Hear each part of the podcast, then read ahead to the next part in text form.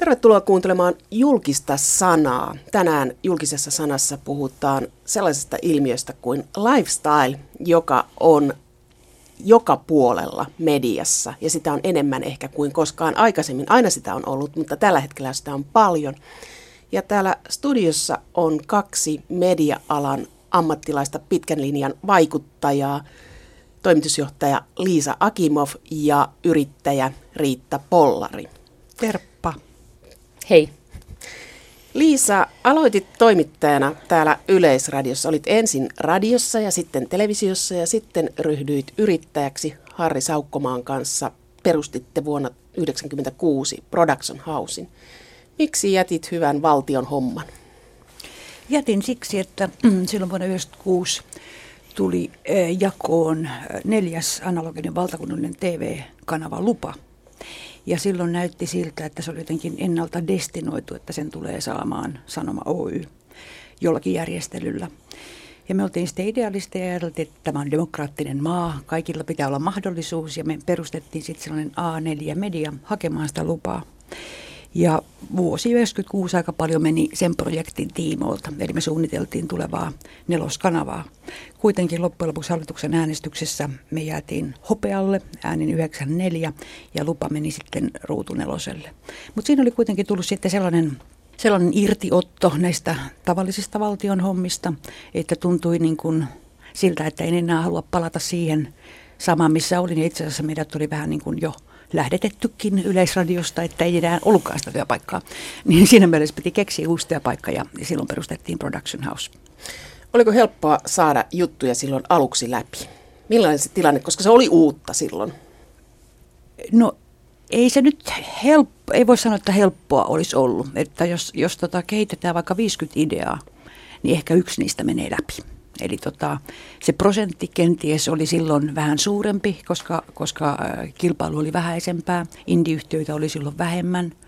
Ö, mutta Eli, eli tavallaan kiinnostusta siihen, että inditkin voisivat tehdä. Sehän on niin kuin kiva tapa TV-yhtiöille se, että on olemassa niin kuin laaja kenttä niin sanottuja alihankkijoita, jotka niin kuin skannaavat kenttää ja kehittävät ideoita ja siinä on mistä valita ilman, että sitä joukkiota pitää pitää palkkalistoilla. Eli te olette tämmöinen idea Sampo, tuotantoyhtiöt. Joo. No sitten tämä yhtiö 13 vuotta myöhemmin myytiin. Miksi Production House myytiin isommalle? Production House on ensimmäisen kerran myyty varmaan 2008, että, että tota, mä jäin siihen sitten jossain vaiheessa 2000-luvulla niin kuin itsessäni.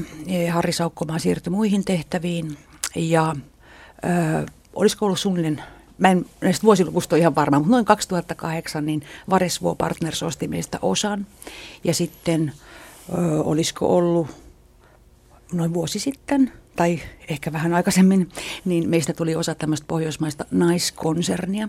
Eli tässä on yhtiöt Tanskassa, Norjassa, Ruotsissa ja Suomessa.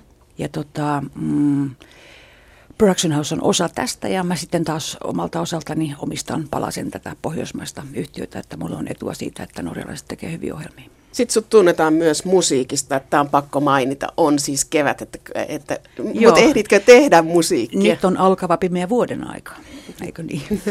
Tätä mä olen tehnyt musiikkia aika paljon telkkariohjelmiin, että jos mä tiedän, niin kuin, että tämä on mielessä, että minkälainen tunnari tähän ohjelmaan tulee, niin se on mun helpoin niin kuin säveltää itse, kuin lähteä hirveästi briefaamaan. Sä oot sekä toimittaja että musiikin tekijä, että ohjaaja, että kuvaaja. Että sä oot varsinainen monitoiminainen ja toimitusjohtaja. Joo. Mutta täällä on myös toinen monitoiminainen. Riitta Pollari, sä oot ollut aika monessa hommassa aikakauslehtipuolella. Sä oot ollut toimittajana, free-toimittajana, päällikkötoimittajana, päätoimittajana ja viimeksi kustantajana Sanoma Magazinesissä. Miksi irtisanouduit sieltä keväällä? No varmasti siihen, että ihmiset tekee muutoksia elämässä on todella moni syitä, mutta mulla on kyllä perussyy ollut aina elämässä se, että mä oon halunnut mennä kohti muutosta.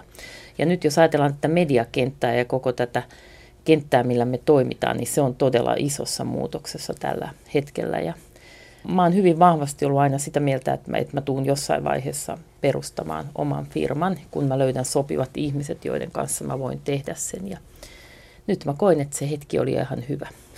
No sulla on yritys nyt. Mitä se yritys tekee? Kerro mikä yritys se on. Nyt se ei ole enää salaisuus. No yritys on nimeltään Era Content ja se toimii sisältöjen maailmassa ja, ja se on voimakkaasti niin kuin, ä, sisältöstrategioihin perustuva yritys myös sisältöihin ja, ja siinä on, siinä on monia sellaisia määrittelyjä ja tekemisiä, joita ei voida määritellä ehkä niillä keinoilla, millä mediassa nykyään määritellään. Mehän määritellään esimerkiksi, että on, on erikseen markkinointi ja sitten on erikseen journalistiset sisällöt ja sitten on erikseen se ja se ja se. Ja me käytetään aika paljon aikaa siihen, että me käytetään näissä yh- yhtiöissä ja mediakentän toimijoissa aikaa siihen, että mikä on se määrittely. Mutta esimerkiksi suurin osa ihmisistä kysyy määrittelyjä, että ne, sen sijaan, että ne kysyisivät, että mitä te haluatte saada aikaan. Kysytäänpä niin päin, että ketkä on teidän asiakkaita? No meidän asiakkaita on varmasti organisaatiot ja yritykset. Ja me lähdetään siitä, että meidän bisneslogiikka lähtee paljolti siitä, että me, me lähdetään siitä, että aluksi täytyy saada toimimaan kaupalliset, kaupalliset yhteydet ja kaupalliset yhteistyöt ja sen jälkeen voidaan ryhtyä rakentamaan vielä sisältöjä siihen päälle. Kun perinteisesti toimitaan niin, että ensin tehdään sisällöt ja sitten ryhdytään rakentamaan kaupallisuutta. Rupeatteko te rakentaa tällaista siltaa sen välillä, kun meillä on tällaista lifestyle-journalismia tai lifestylea mediassa, niin rupeatteko te tekemään sitä yritysten sisälle, että yritysten sivuille tulee kävijöitä, että se on siellä sisällä. Me tiedetään joku Red Bull tai Audi, jolla on omat TV-kanavat. No mä suhtaudun vähän, vähän sillä tavalla, että, että, että yrityksen, että me puhuttaisiin jostain yrityksen sivuista. Me puhutaan yrityksen esimerkiksi sisältöstrategiasta, joka liittyy laajemmin siihen, että yritys voi tehdä sisältöjä ja toimia vahvana tekijänä siinä. Mä uskon, että me tullaan tulevaisuudessa löytämään medioita, jotka on aivan yllättäviä, mutta mut tosi monien täytyy ryhtyä ajattelemaan eri tavoin tehdessään sisältöjä, jos ne aikoo nousta, esimerkiksi yritykset aikoo nousta merkittäviksi sisällöntuot. Eli mä en tosiaankaan puhuisi mistään verkkosaiteista, vaan puhuisin laajemmasta strategisesta ajattelusta, joka pyrkii pyrkii muuttumiseen. Mutta miksei yrityksillä olisi, miksei yritykset pystyisi vaikuttamaan esimerkiksi siihen, mikä, mistä Suomessa puhutaan ja mikä on tämä yhteiskunnan tilanne. Eihän yritykset ole mikään, mikään sivutekijä tässä yhteiskunnassa. Mutta tämä tulee olemaan mediataloille aika iso muutos, mikä nyt tapahtuu. Että et tulee ihan uudenlaisia väyliä? No mä pidän sitä kyllä, jos mä ajattelen tällä hetkellä suomalaista yhteiskuntaa, niin kaikki ne tekijät, jotka muuttaa sitä toimintatapaa ja tekee uudenlaisia aloituksia ja toimii rohkeasti toistensa kanssa, on ainoastaan piristäviä juttuja. Kun mä äsken kuuntelin Liisaa tuossa ja mä oon seurannut sitä tietä, mitä esimerkiksi Liisa on kulkenut, niin, niin, niin hän, hän on muuttanut omalla toiminnallaan tosi paljon suomalaista kulttuuria. Ja, ja on esimerkiksi hirvittävän tärkeää, että tällaisia toimijoita, jotka kysyy uudella tavalla asioita, niin to, ne on, ne on niin kuin isoille mediatoimijoille ainoastaan hyödyksi. No mennään päivän agendaan. Riitta, sä oot tehnyt hirveän paljon lifestylea. Mistä me puhutaan, kun me puhutaan lifestyleista mediassa? Mä muuten käytännössä on tehnyt ihan hirveän vähän lifestylea, että mä oon joskus, kun mä aloitin, aloitin tota sisustusjuttuja tekemään 80-luvulla, niin ne kaikki todettiin niin huonoiksi, että, että sanottiin, että parasta, että mä en jaksa, jatka sisustustoimittajana.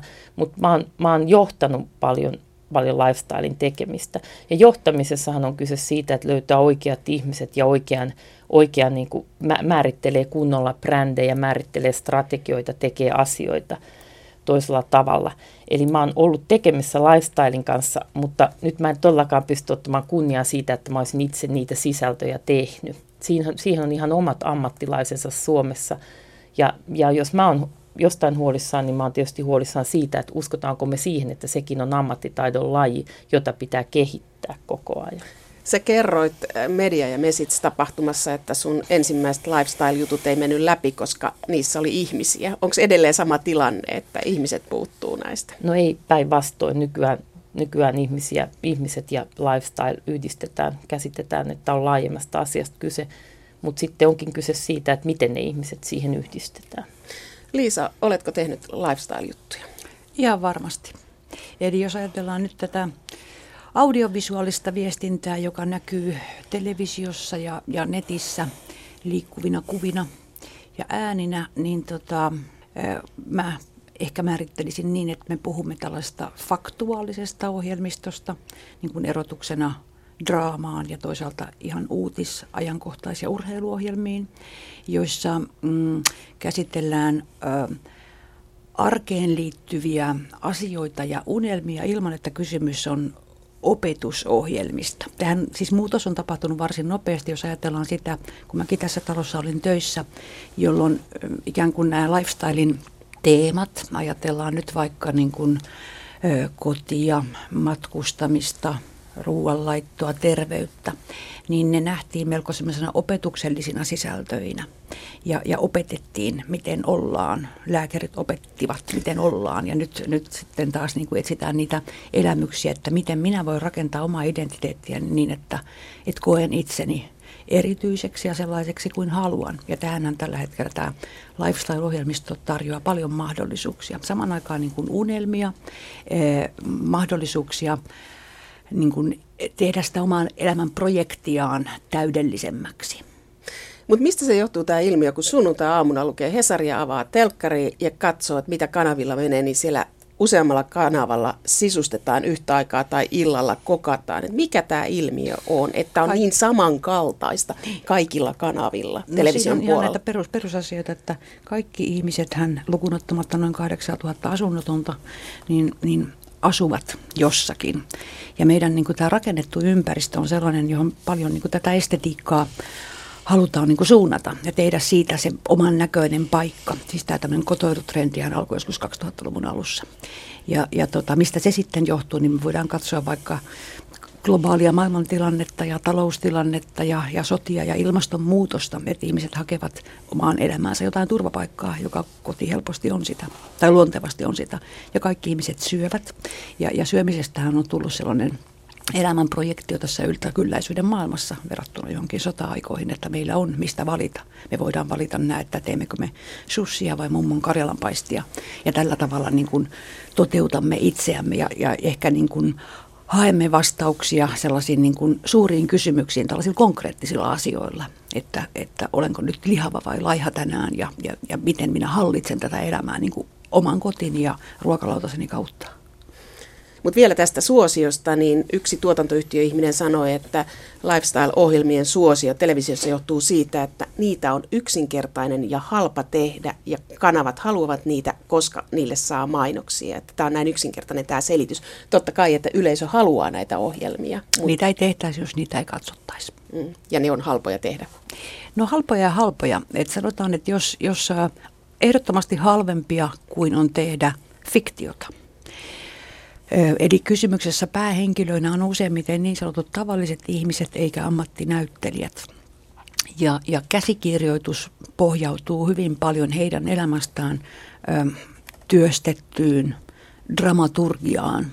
Ja useimmiten taustalla on joku jo hyväksi havaittu, havaittu konsepti, että miten ohjelma etenee. Et lopuksi kaikki ovat onnellisia ja yllättyneitä, tapahtuu oli aihe mikä hyvänsä. Mutta että siinä on vähän vastoinkäymisiä ennen kuin näin käy. Eli, eli siinä mielessä niiden tuotantokustannukset, ne voidaan kuvata varsin tiiviissä aikataulussa ja, ja myöskin editoida. Mutta jos ne halutaan hyvin valaista niin, että siinä olisi myös tätä ikään kuin eh, vähän production valueta, semmoista estetiikkaa, niin kyllähän siihen niin kuin kulmaan saadaan rahaakin. Että se ei ole missään nimessä semmoista halpis-halpistuotantoa. Et kun ajatellaan koko lifestyle-ohjelmistoa, niin kun se on tätä faktuaalista, eli ikään kuin todellisuusperusta, että ne ei ole ikään kuin keksittyjä juttuja, niin kuitenkin hän kysymys on sitten – median tuottamista tällaista niin kuin representaatioista. Eli että se ei ole niin kuin täysin niin kuin totta, totta, totta, totta, vaan se on tuotettua todellisuutta. Se on unelmia. Ne on kuvakulmat, mitä me valittiin siitä ruokapöydästä.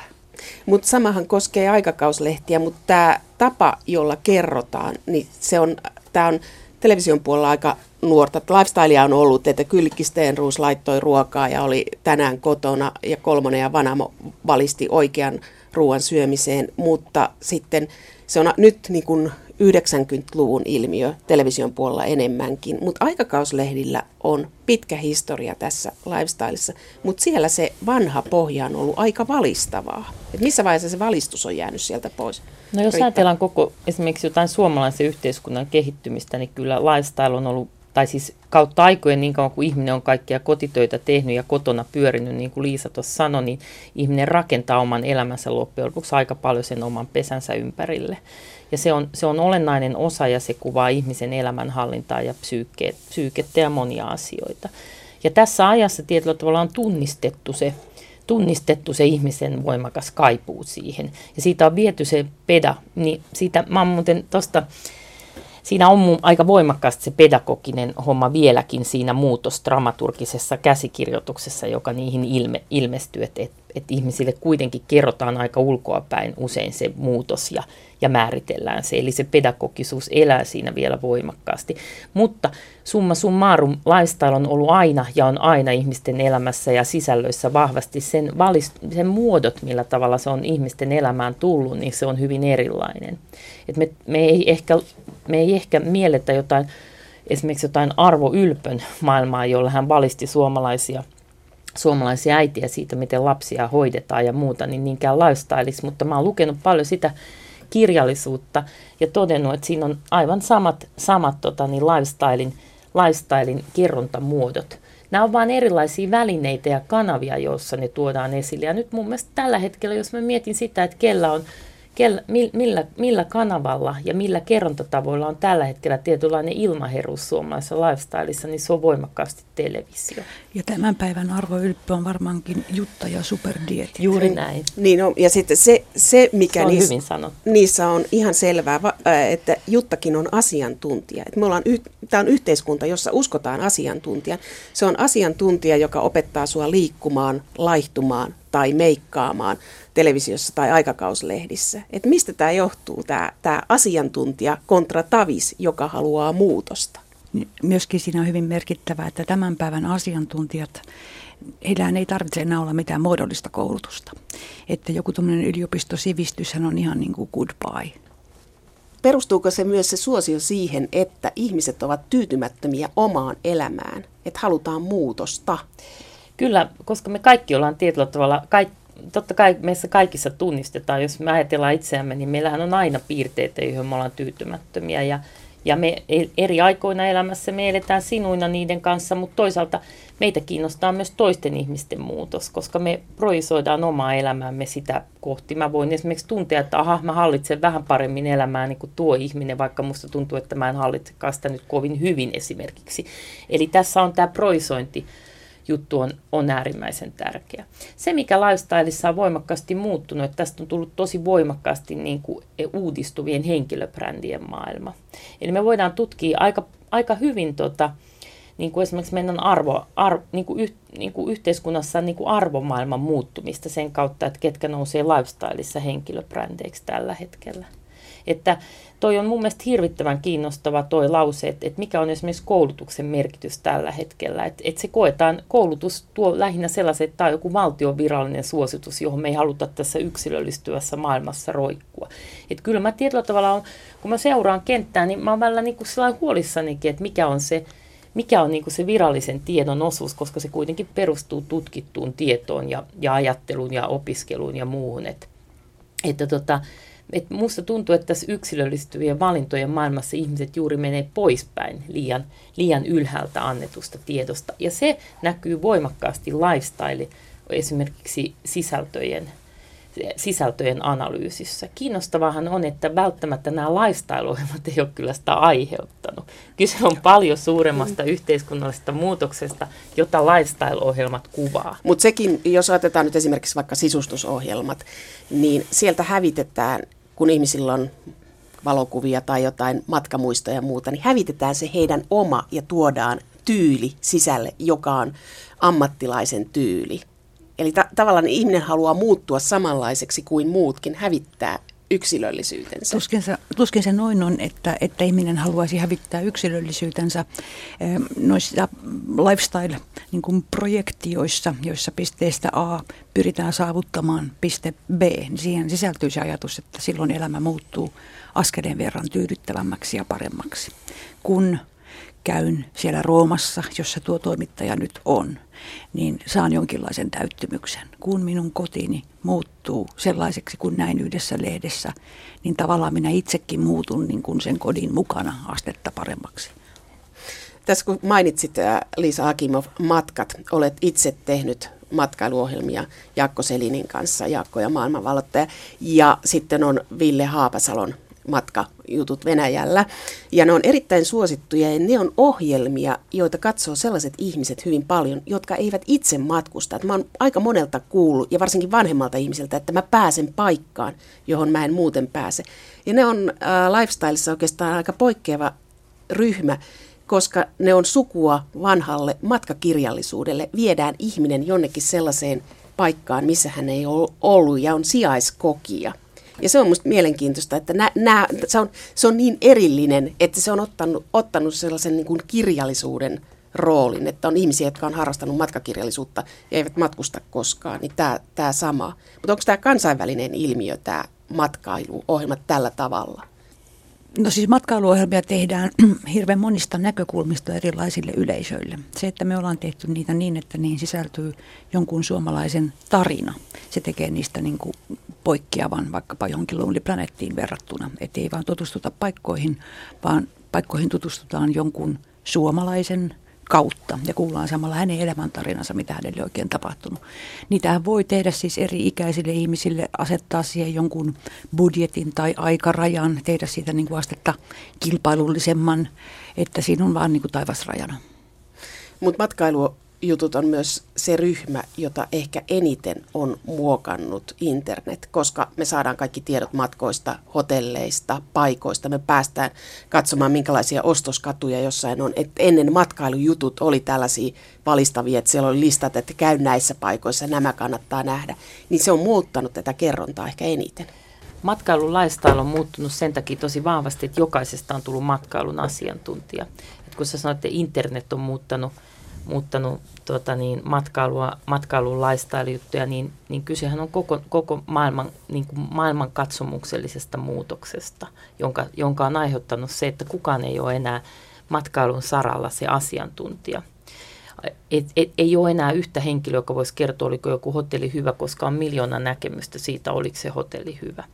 Ja se on kiinnostavaa, että se on taas vaikuttanut sitten matkailun lifestyle-ohjelmiin niin, että niistä on häipynyt tämä niin tämmöinen tällainen valistuvuus pois ja niihin on tullut uude, uudestaan näitä matkailu, matkailullisen kerronnan muotoja. Eli on ikään kuin matkakertomus on palannut uudestaan.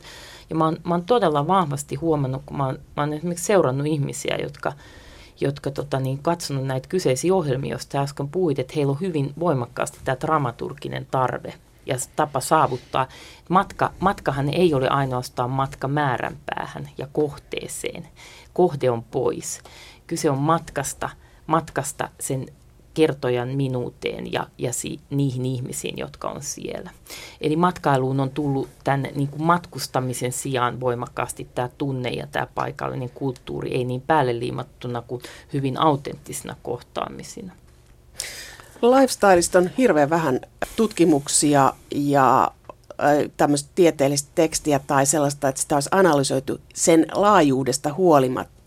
Ja sitten yksi asia, mihin siinä, niissä jutuissa, niissä vähissä jutuissa kiinnitetään huomiota on se, että, että nämä lifestyle-jutut on aika paljon naisille suunnattuja että on, on niin kuin meikit, koti, ruoka, koti ja ruoka koskee myös, myös miehiä, mutta koti, ruoka, sisustaminen. Et miehille, missä se miesten lifestyle on? No onhan niille näitä auton korjausohjelmia, erilaisia äh, ralli, räpläysauto-ohjelmia, kala, erä, tätä maailmaa ja myöskin tämmöistä niin kuin remonttireiskatyyppistä, jossa on se iskuporakone kädessä eikä, eikä vaan niin kuin yhtäkkiä muutos ei tapahdu millään pensselillä.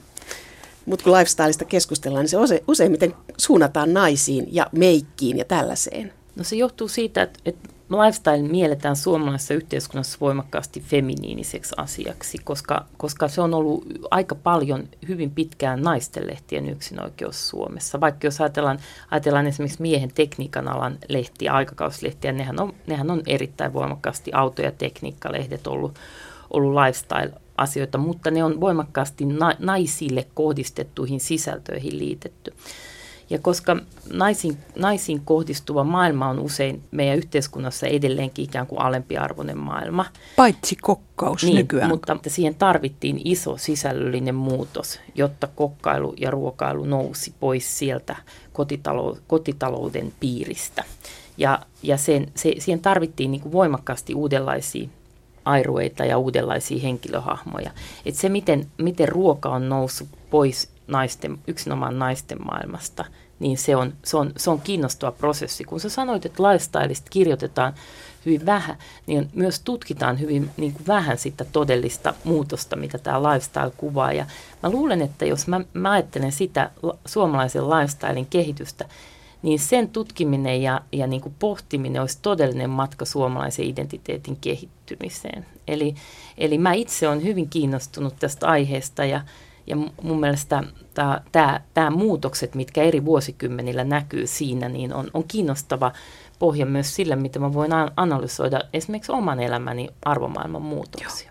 Sä Riitta Pollari oot äh, vähän tutkinutkin sitä tai valmisteluesityksen. Kerro, miten suomalainen lifestyle on viimeisten vuosikymmenien aikana muuttunut, esimerkiksi aikakauslehdissä. No mä voin sanoa kyllä, kun sä sanoit, että vähän tutkinut, niin todella vähän tutkinut, jos tekee yhden esityksen, niin se on, se on kyllä vähäistä tutkimista, mutta, mutta onhan, onhan mä sen onhan mä sitä mu- miettinyt paljon. Mun mielestä oli hirveän kiinnostavaa, mitä Liisa tämän ohjelman alkupuolella sanoi tästä pedagogisuuden kehittymisestä. Että sehän on koko meidän yhteiskunnassa voimakkaasti, lifestyle kuvaa sitä muutosta. Asiantuntijuuden muuttuminen, feminiinisyys, naisen asema on voimakkaasti tässä mukana. Koko se, ää, koko se niin kuin erittäin voimakas piilotettu naisviha, joka on vielä mahdollista naisille suunnattujen sisältöjen jatkuvana kritisoimisena. Eli, eli jos mä ajattelen sitä, että, että ni, ni, ni, niiden sisällöllistä merkitystä vähempi arvoistetaan jatkuvasti ja ni, niitä ajatellaan, että no niin, niin niitä nyt voi tehdä kuka tahansa. Niin mä esimerkiksi ajattelen jotain kauneuden alan sisältöjä, niin musta tuntuu, että tässä nykyisessä maailmantilanteessa niiden tekijöinä pitäisi olla todellisia ammattilaisia. Todella pitäisi miettiä, miten niitä tehdään niin, että, että, että nämä sukupolvet, jotka on entistä entistä niin kuin tietoisempia kulutusvalinnoistaan ja muistaan, saisi monipuolista sisältöä. Ruoka on kiinnostava esimerkki siitä, että ruoasta on tullut todella vahva itseilmaisun väline ihmisille. Siihen ei voi suhtautua enää pelkkänä ruokana. Mä veikkaan, että kauneus on seuraava. Mä veikkaan, että siihen tullaan, tulevat sukupolvet tulee enemmän kiinnittämään huomiota siihen, miten ne siihen suhtautuu ja miten ne naiseuteensa suhtautuu. Mutta jo meidän aikuisien aikana on tapahtunut aika paljon, jos ajattelet niitä naistenlehtiä ja sitä niin suhtautumista, että oli lehtiä, joissa oli muotia ja meikkejä, ja sitten oli lehtiä, joissa, naisten lehtiä, joissa sitä ei ollut, ja tämmöinen vaatimattomuus oli kunniassa. Niin sehän on ollut ikävä kyllä vielä, mä muistan kun mä menin yliopistoon 80-luvulla, niin vielä eli tällainen malli, että joko, joko, sä, joko sä ajattelet tai sä olet kaunis. Ja tota, mä luulen, että, että että mun, mun tota 26-vuotias ja 18-vuotiaat tyttäret ei joudu miettimään tällaista asiaa koskaan. Mä oon todella iloinen siitä. Mun mielestä on todella kiinnostavaa se, että et, et kuinka nopeasti esimerkiksi, esimerkiksi e, naisten lehdet huomaa sen to, niin kuin muuttuvat kauneusihanteet, jotka näkee, kun kävelee tuolla kadulla. Mä tein tota 50-vuotislahjaksi itselläni pro-gradutyön sosiologian laitokselle kulttuurin sosiologian aiheesta keski-ikäisten naisten ulkonäkötyö, sosioekonomiset erot ja erottautuminen. Eli taustalla vähän tämä burdioilainen niin kuin ajatus siitä, että meillä on halu erottautua ja tehdä niin kuin muihin sosiaaliluokkiin eroa. Ja siinä mulla oli tämmöinen kvantitatiivinen data, joka oli kerätty eh, projektina Keho TV-ohjelmaa varten. Me tehtiin tämmöinen TV-ohjelmasarja, jossa 4000 suomalaista haastateltiin eh, melko perusteellisesti suhteessa näihin ulkonäkökäsityksiin mitä ajattelet selluliitista, haluaisitko rakennekynnet, tämän tyyppisiä juttuja. Että se oli se mun data, mutta mä keskityin siinä nyt vaan näin naisiin. Ja siinä niin kuin edelleenkin, huom, tämä data on vuodelta 2008, että nythän on, joo, nythän on taas niin kuin muuttunut asiat niin siitä.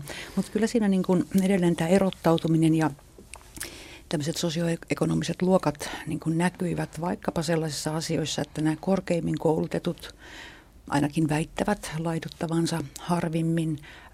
Heillä on harvemmin vaikkapa rakennekynnet, jotka näyttivät yhdistyvän niin kuin, paitsi nuorempiin ikäluokkiin, niin tämmöiseen niin kuin tradenomi-porukkaan. Eli tota, edelleenkin tavallaan niin kuin ulkonäköön liittyy, nämä on hyvin alitajuisia juttuja, että mistä me ne mallimme otamme, että minkälaista elämää vietän, mihin haluan matkustaa, minkälainen kotini on, miten pukeudun. Että ne on hienovaraisia nämä erot, että ei ole elämässä enää sellaista asiaa kuin yksi ja sama muoti, vaan niitä muoteja on lukuisia. Tämä on muuten älyttömän kiinnostava juttu, mitä sä sanoit nyt äsken, että, että tämä niin kuin, nämä muutokset ja niin kuin määritelmät, että miten nopeasti me esimerkiksi koodataan tietty tyylilaji toisessa, niin ne on jatkuvasti ihmisessä kehittyviä piirteitä ja, ja nyt niitä alakoodistoja alkaa olla yhä enemmän. Ja, ja juuri tähän esimerkiksi maailmaan liittyy se, että nämä ilman muuta monimuotoistuu nämä sisällöt, koska niin tulee hirvittävän voimakkaasti nämä koodistot, millä ihmiset mm. määrittää itse. Hyvä esimerkki on tällä hetkellä niin kuin lukuisat tatuointiohjelmat. Sehän on asia, joka aikanaan on, niin kuin siihen on sisältynyt rikollisuusviitteitä, merimies, romantiikkaa, huorahommia, tällaisia juttuja. Ja nyt se on sitten taas osa tätä niin kuin itsensä merkitsemistä omanlaisekseen. Mutta siinäkin niin kuin 2008 näytti siltä, että sitten ne, ne tavallaan niin kuin tämä, tämä lievä niin koulutuksellinen eliitti, niin heille taas niin kuin se ihon puhtaus ja ettei lähdetä tällaisiin kotkotuksiin, vaan ollaan tavallaan niin kuin elegantteja ja, ja puhtaita. Ja nyt kun seuraa sitä, että kuinka moni sitten haluaa taas luopua niistä niin kuin rakkaimpiensa eksien nimistä ihollaan, niin tota, tämä on hyvä konkreettinen esimerkki ulkonäöstä kun te puhutte nyt tässä lifestyleista ja siitä muutoksesta, mikä meidän yhteiskunnassa tapahtuu, niin pystyykö media muuttamaan kuluttamista? Nyt tämä on hirveän tärkeä kysymys. Usein tehdään hirvittävän pinnallisia analyysejä siitä, että, että media on luonut tämän ja tämän ja nämä sisällöt on luonut. Mutta kysymys on juuri siitä, että se on sekä että. Mm.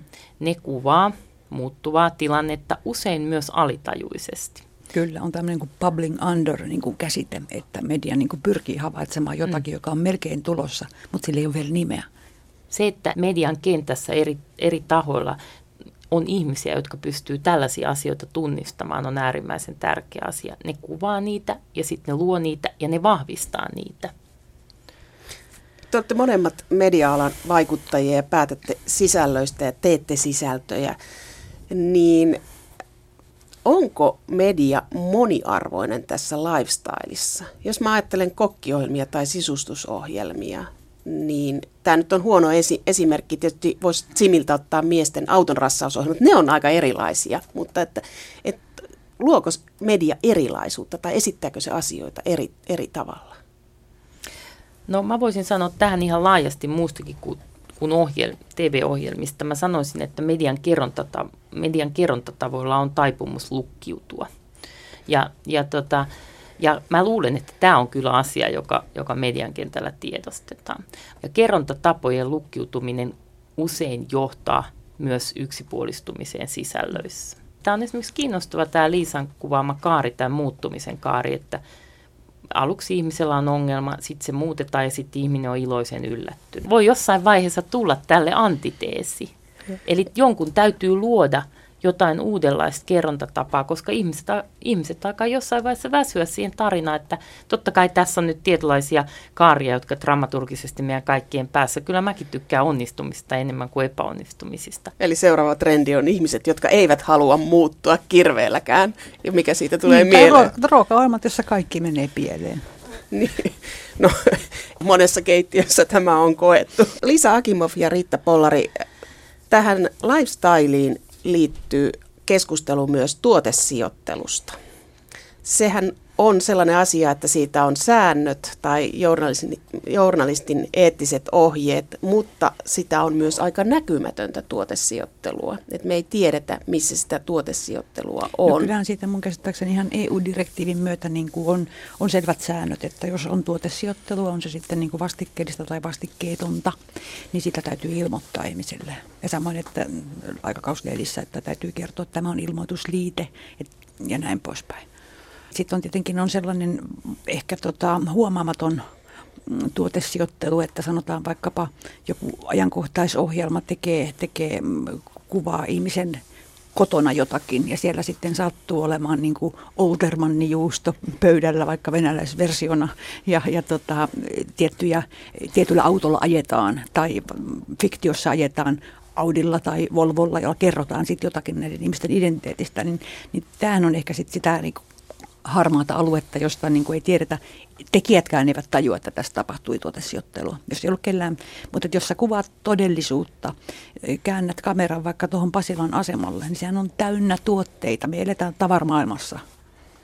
Mutta toisaalta jos ajattelee, että tämä yleisradiossahan tuotesijoittelu ei ole sallittu, mutta sitten puhutaan kumppanuuksista, niin miten tämä tuotesijoittelu, jos on kumppaneita, jotka rahoittaa sitä, niin miten se käytännössä toimii sitten? Mun mielestä yleisradiossa kumppanit ei voi rahoittaa, jos ne on kaupallisia toimijoita. Ne kumppanit, jotka yleisradiossa voi rahoittaa, jonkinlaiset yleishyödylliset järjestöt tai säätiöt. Että olette sitä mieltä, että se ei ole ongelma, että mainoksen ja, ja jutun erottaminen? No esimerkiksi printtituotteissa tai, tai, tai verkossa tai, tai ohjelmissahan se onkin selvästi mainittu, jos on ohjelmasi tuotesijoittelua ohjelmassa on tuotesijoittelua ja mä oon sitä mieltä, että ne pitää pitää tiukasti erillään. Mutta siitä on kyllä niin kuin aina yhtä ihmeissäni, että minkä takia tavarat ja niin kuin esineet olisi jotenkin poissa meidän todellisuudesta. Nehän on kyse siitä, että kyse on niin kuin lifestyle-journalismista, jossa esimerkiksi toimittaja tekee valintoja niistä tuotteista, joita hän haluaa esitellä. Et se on sitten koko lajityypin kieltämistä, jos me esimerkiksi, jos, jos esimerkiksi aikakauslehdistö, jossa mä aikaisemmin toimin, ei esittelisi, jos kulttuurisivulla ei esiteltäisi kirjoja ja, ja niin kuin ei valittaisi niitä. Kysehän on siitä, että, että me esite, esitetään ikään kuin esineiksi tulevia ajatuksia. Ja sitten mun mielestä toi Liisan kertoma esimerkki siitä, että, että että ihmisten kodeissa kuvataan, niin sehän on todellisuuden kuvaamista. Ne ihmiset on ostanut se Oltermanninsa sinne ja silloin mun mielestä sitä voi kuvata, koska se kuvaa niiden valintoja. Et mun mielestä, jos me mennään semmoiseen ikään kuin todellisuuteen, jossa tuotteet suljetaan pois, niin, niin me suljetaan todella paljon pois ihmisten elämästä. Ja se, mutta se on keskustelu, jota käydään aika paljon, että miten paljon sitä voi näyttää, että draamasarjassa on näytetty ärkioskia niin, että siitä on saatu viestintävirastolta lausunto, että salatuissa elämissä, että, että liian usein käydään ärkioskilla tai tällaista, että se, se raja on aika semmoinen veteen piirretty. Joo, tämä on sitten taas eri asia, jos niin kuin näyttää toistuvasti siltä, että se, se muuntuu joksi muuksi kerrontakeinoksi. Mutta mä, mä oon tunnistavani myös tässä keskustelussa jonkinlaisia niin kuin ääri, ääri, ääriesimerkkejä siitä, että, että mä, mä oon sitä mieltä, että jos joku, jotain esimerkiksi jonkun kumppanin, tuot, kaupallisen kumppanin tuotteita tuodaan ilman, että se mainitaan, että kyse on kumppanuudesta, niin se on väärin ilman muuta ihmiset haluaa hyvin paljon tietoa. Ne haluaisi enemmänkin vielä testattua tietoa. Että tämä on niinku se juttu, mikä voi olla tulevaisuudessa voimakas lifestyle, esimerkiksi lifestyle-sisältöjen tota niin, niin, tulevaisuus, että ne muuttuu yhä enemmän, niinku, että niissä on tosi voimakkaasti tämä kuluttaja, kuluttaja niin kuin analyyttinen osuus läsnä. Semmoinen ohjelma on yleisradiolla kuin kuningas niin on, kuluttaja, jota Yle tekee joo. itse, jossa pyritään just Juuri. tähän että varmaan siinä tuolla saralla olisi paljon enemmänkin Kyllä. tekemistä, että tavallaan yhdistää vähän niin kuin hyötyä tähän elämykseen. Mutta sitten vielä Ylen ohjelmistosta, niin onhan yksi ohjelmatyyppi, jota, jota mm, nyt elokuussakin pitkään on katsottu, esimerkiksi kun on katsottu Zyrihin yleisurheilun MM-kisoja. Siellä niin kuin mulle ainakin nousi Ylen ohjelmista – joka päivä monta kertaa esille tämä Kryere-juusto. Ja sehän oli nyt Ylen, Ylen ohjelmissa, että urheiluohjelmat on poikkeus siinä mielessä, on se sitten jääkiekkoa tai yleisurheilua, että siellä nämä sponssit, niin kuin, jotka tuskin antavat sitten kuitenkaan yleisölle rahaa, mutta siinä Yle tekee poikkeuksen muihin ohjelmiinsa. Urhe- urheilussa se on sallittu? Tai on, no siis periaatteessa se ei ole se sallittu, sallittu, mutta sitä katsotaan niin kuin sormien läpi. Se ei ole sallittu, mutta Yleisradio on ottanut tämän tulkinnan, että he mainostavat kryöreja. Riitta Pollari ja Liisa Akimov, kuka tekee ja millaista lifestylea tulevaisuudessa? No, varmaan kansalaiset tekevät sitä itse yhä enemmän, että nämä kaikki välineet tehdä vaikkapa videoblogeja – ne on halventuneet niin paljon ja kun nämä yleisöt pirstoutuu ja, ja tuntuu, että näitä projekteja on yhä enemmän, että tämä yhtenäiskulttuuri lopullisesti murenee, niin, niin mitä moninaisinta ja mitä useammat ihmiset tekevät ja sillä tavalla kilpailevat tämän, näiden perinteisten mediatalojen kanssa. Mikä on sitten perinteisten mediatalojen niin kuin vastaus, jolla he keräävät niitä yleisöjä, jotka on edellytys sille, että, että se toiminta on joko legitiimiä tai on kannattavaa, niin sitä en osaa sanoa. Mun mielestä se, että, että ihan tavalliset ihmiset tekee nykyään lifestyle-sisältöjä tosi hyvin – niin kuvaa semmoista yleistä niin kuin innostumisen ilmapiiriä, mitä Suomi tällä hetkellä tarvitsee. Mitä lifestyle pohjimmiltaan on? Se on elämän merkityksen näkemistä. Me tuossa ohjelman alkupuolella puhuttiin siitä, kuinka, kuinka niin kuin on, on aika hienoa, että ihmiset näkee esimerkiksi oman kotinsa merkityksen ja haluaa satsata siihen. Tieto tuolla tosi moni asia lähtee kuitenkin ihmisten voimavaroissa sieltä. Ja, ja tota, lifestylein tuottamiseen liittyy tietynlainen ilo ja tietynlainen koreus ja tietynlainen, tietynlainen semmoinen ää, positiivisuus, jota, jota Suomi varmasti tällä hetkellä tarvitsee. Ja mä näkisin tämän pirstoutuneen mediakentän, joka tulee, niin mä ottaisin enemmän siitä sen hyvän puolen, eli se, että ihmiset tuottaa näitä sisältöjä, niin se tulee nostamaan tätä, tätä niin kuin vaativuutta tälle alueelle. Ja se tulee vaatimaan näiltä tekijöiltä, jotka, jotka tekee tätä ikään kuin elannokseen eikä harrastuksekseen, niin täysin uudenlaisia lähtöjä ja näkökulmia. Se tulee tuomaan uudenlaisia kumppanuuksia, se tulee tuomaan uudenlaisia yhteisörakennuksia, ja se tulee muuttamaan tätä kenttää niin, että tämä tulee tietyllä tavalla esimerkiksi TVn ja muiden kanavien kannalta, niin, tai siis muiden esimerkiksi, jos ajatellaan mediatuotteita muita, niin se tulee liittämään niitä yhä enemmän lifestyleissa yhteen. Kukaan ei enää selviä tietoa tuolla yksi, jos halutaan tehdä jostain asiasta kova ilmiö.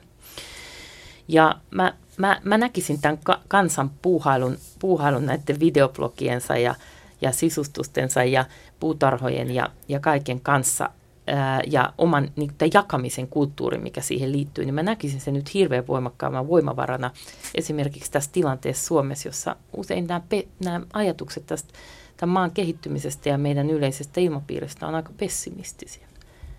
M- Mutta teitä kumpaakaan ei pelota tämä yleisön tulo, että kun aika paljon mediajohtajat puhuu siitä, että, että blogistit uhkaa tai, tai yleisön tekeminen on pois heiltä. Kannattaa aina ennemminkin liittoutua kuin pelätä. Joo, ja tämä ei ole niin kuin nollasummapeli. Millä tavalla, Liisa Akimov, sä otat yleisön huomioon tai rupeat sä käyttää, kun aikakauslehtipuolella blogistit on otettu sinne, että blogisteista tulee, suosituista blogisteista tulee kolumnisteja aikakauslehtiin, niin miten sähköisellä puolella nämä videoiden tekijät, tuleeko ne yhä enemmän sisältöihin mukaan? Ihan varmasti tulee, plus sitten niin kuin tässä mediakentässä, niin mm, tällä hetkellä – tutkin yhden projektin osalta myös tätä joukkorahoittamista, jolloin tavallaan näiden niin sanotun perinteisen yleisön rooli onkin huomattavasti aktiivisempi. Eli että he niin kuin tekee jonkun mahdolliseksi ja, ja sitoutuu siihen sitä kautta paljon suuremmin. Minkälainen juttu se on, mikä on joukkorahoittamisella kehittynyt? Se on kansainvälinen juttu, joka liittyy sukupuoleen, joka on jatkumo eikä dikotomia. Eli tämmöisiä transgender ihmisiä eri kulttuureissa tavataan ja sen takia se on tämmöinen globaali joukkorahoitushanke. Se on hyvin kiinnostava, mutta ei onnistu yksin niin suomalaisia. Tämä ei kiinnosta niin paljon, että minkälaisia on transgender-kulttuurit olleet vaikkapa Intiassa ja minkälaisia ne on nyt. Että, mutta odotan siitä, että siellä on tietty yleisö ympäri maailman. Että jos me saadaan se joukkorahoituksen tehtyä, niin varmaan nähdään sitten Suomessa jossain perinteisessäkin välineessä. Tämä on ihan uutta Suomessa, TV-puolella. Mulle se on ainakin aika kertaa. No mitä sitten näiden yritysten rooli? Tuleeko yritykset enemmän tänne lifestyle-kentälle tekemään omaa? Ne on te- tullut jo, mutta kyse on siitä, että mikä se taso sitten on. Eli tota, yritysten, yritykset on kyllä tällä hetkellä tietoisia ihan tästä samasta, että jos yksityinen ihminen pystyy omassa kodissaan luomaan merkittävän yhteisön esimerkiksi lifestylein ympärille, niin miksei siihen pystyisi yritys. Eli se on ihan selvä juttu, että, että että yrityksillä, yritykset näkee tämän, ja si, si, sitä, sitä kutsutaan nykyään sisältömarkkinoinniksi, ja se on ikään kuin uudelleen keksitty asia, mutta sehän on ihan vanha asia, viestiä uudella tavalla, ja nyt kaikki puhuu tarinan voimasta. Onko tämä mediataloilta pois, että yritykset tekee sen itse? Enpä usko, että se on mediataloilta pois yhtään, jos mediatalot reagoi siihen muutokseen ja tekee sitä, tekee sitä tota, niin, niin, luo siihen rakenteita, että mikään ei ole keneltäkään pois, jos toimii.